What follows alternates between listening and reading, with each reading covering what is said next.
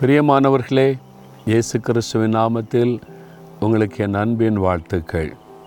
ரொம்ப அருமையான ஒரு கொடைக்கானலில் மலை பிரதேசத்தில் இருந்து உங்களோடு பேசுவதற்கு தேவன் கிருபை கொடுத்தார்.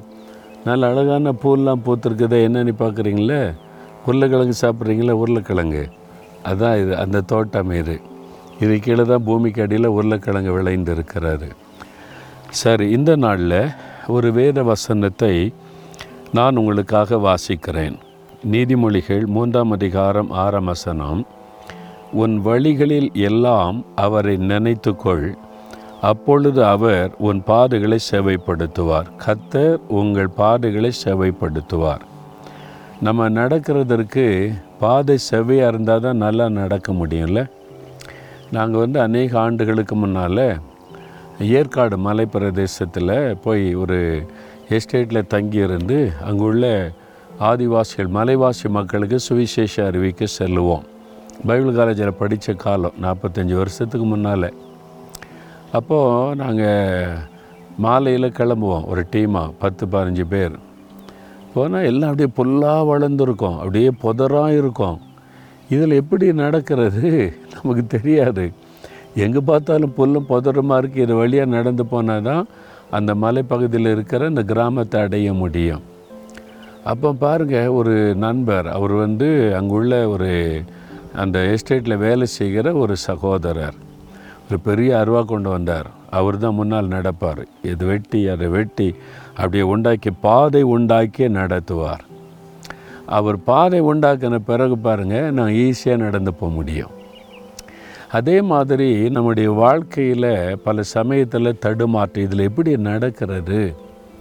வேலை இல்லாத பிரச்சனை அப்புறம் படிப்பில் பிரச்சனை பிள்ளைகளுடைய லைஃப்பில் இந்த பிரச்சனை பொருளாதார பிரச்சனை எப்படிங்க நடக்கிறது? வழியே தெரியலையே என்ன செய்கிறது தடுமாற்றம் உண்டாகும்.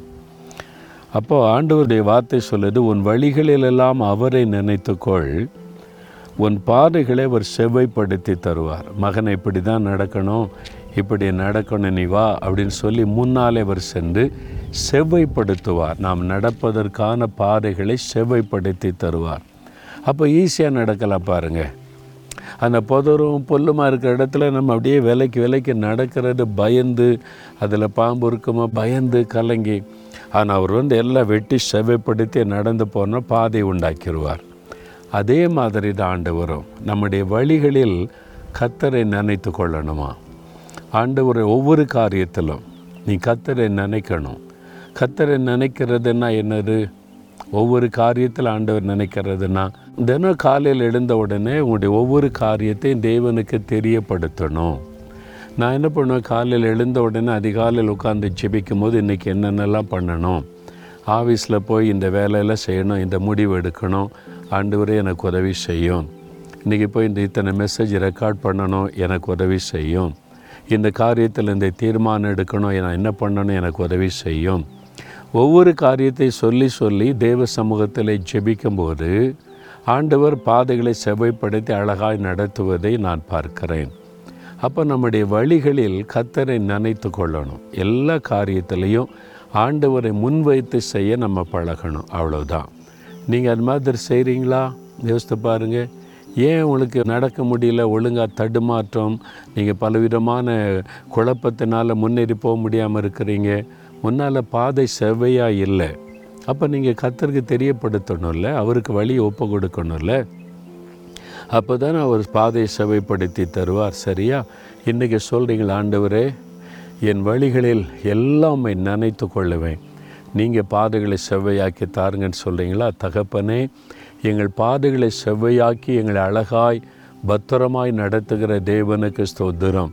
எங்கள் வழிகளில் எல்லாம் உம்மை நினைத்து கொள்ள எங்களை அர்ப்பணிக்கிறோம். இன் ஒவ்வொரு காரியத்திலும் உம்மை நினைத்தருளி உமக்கு அர்ப்பணித்து செயல்பட எங்களை ஒப்பு கொடுக்கிறோம் இயேசுவின் நாமத்தில் ஜெபிக்கிறோம் பிதாவே. ஆமேன் ஆமேன்.